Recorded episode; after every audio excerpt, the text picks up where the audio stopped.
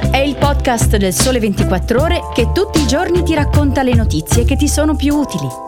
Su tutte le piattaforme gratuite e sul sito del Sole 24 Ore.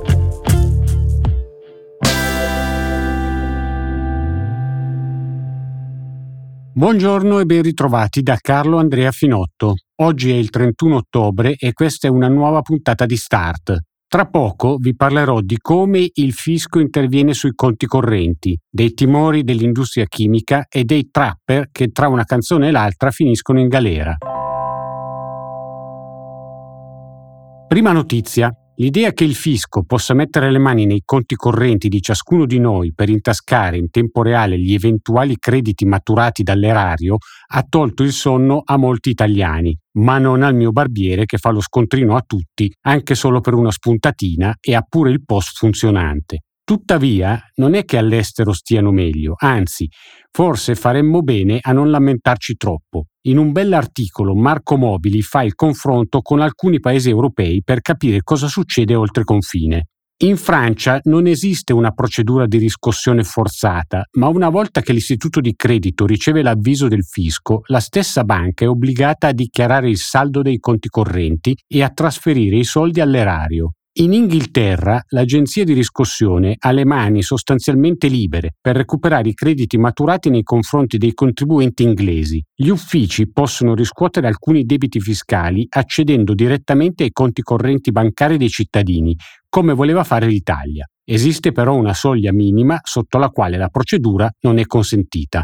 Parliamo di mille sterline. La più severa è la Spagna, L'agente della riscossione può accedere direttamente ai conti correnti dei debitori e, rispetto all'Italia, dove gli strumenti sui pignoramenti di beni mobili e immobili è sempre meno utilizzato, può prelevare gli importi dovuti e bloccare i conti fino a quando non verrà saldato il debito. In aggiunta può pignorare proprietà, autoveicoli e altri beni di chi non paga le tasse. Del resto, che in Italia ci sia bisogno di accelerare e rendere più efficace l'azione di recupero nei confronti degli evasori, lo dicono i numeri. I tentati pignoramenti presso terzi rappresentano il 47% dei carichi complessivi per i quali sono state effettuate azioni di recupero non andate a buon fine. Si parla di 256,1 miliardi.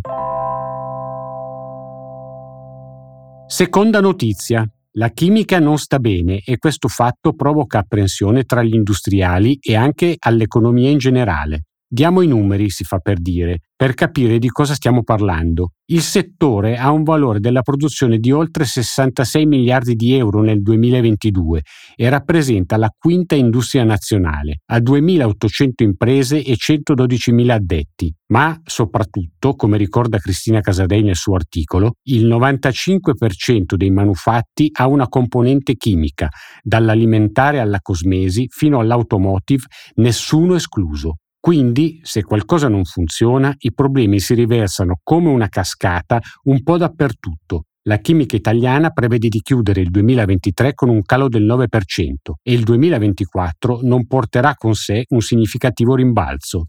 A dover gestire questa situazione delicata sarà il nuovo presidente di Federchimica, Francesco Buzzella, che succede a Paolo Lamberti. A penalizzare il settore è soprattutto la crisi energetica e il problema non è solo italiano, ma europeo. La sfida su cui accelerare è quindi quella della sostenibilità e da questo fronte arrivano buone notizie. Secondo l'ultimo rapporto Green Italy, infatti, è il primo settore industriale per quota di imprese, il 60%, che investono in nuovi prodotti e tecnologie a maggior risparmio energetico e minore impatto ambientale, a beneficio di tutto il sistema economico.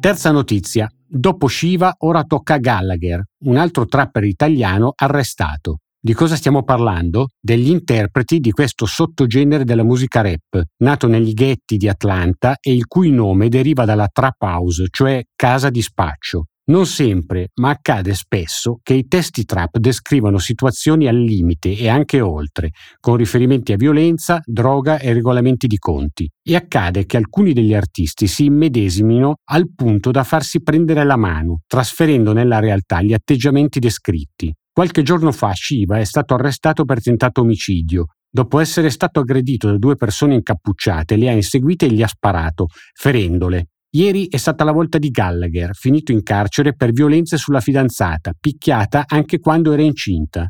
Il rischio emulazione esiste, visto che si tratta di cantanti con un seguito importante. Un esempio, l'album di Shiva, Milano Demons, è il quinto più ascoltato in Italia nel primo semestre 2023. Pistolotto Boomer, ai tempi del mio barbiere e anche ai miei, i trapper erano quelli che indossavano un improbabile cappello di pelliccia con la coda, commerciavano e si scontravano con le popolazioni indigene del Nord America e, soprattutto, popolavano i fumetti del comandante Mark, facendo decisamente meno danni di oggi.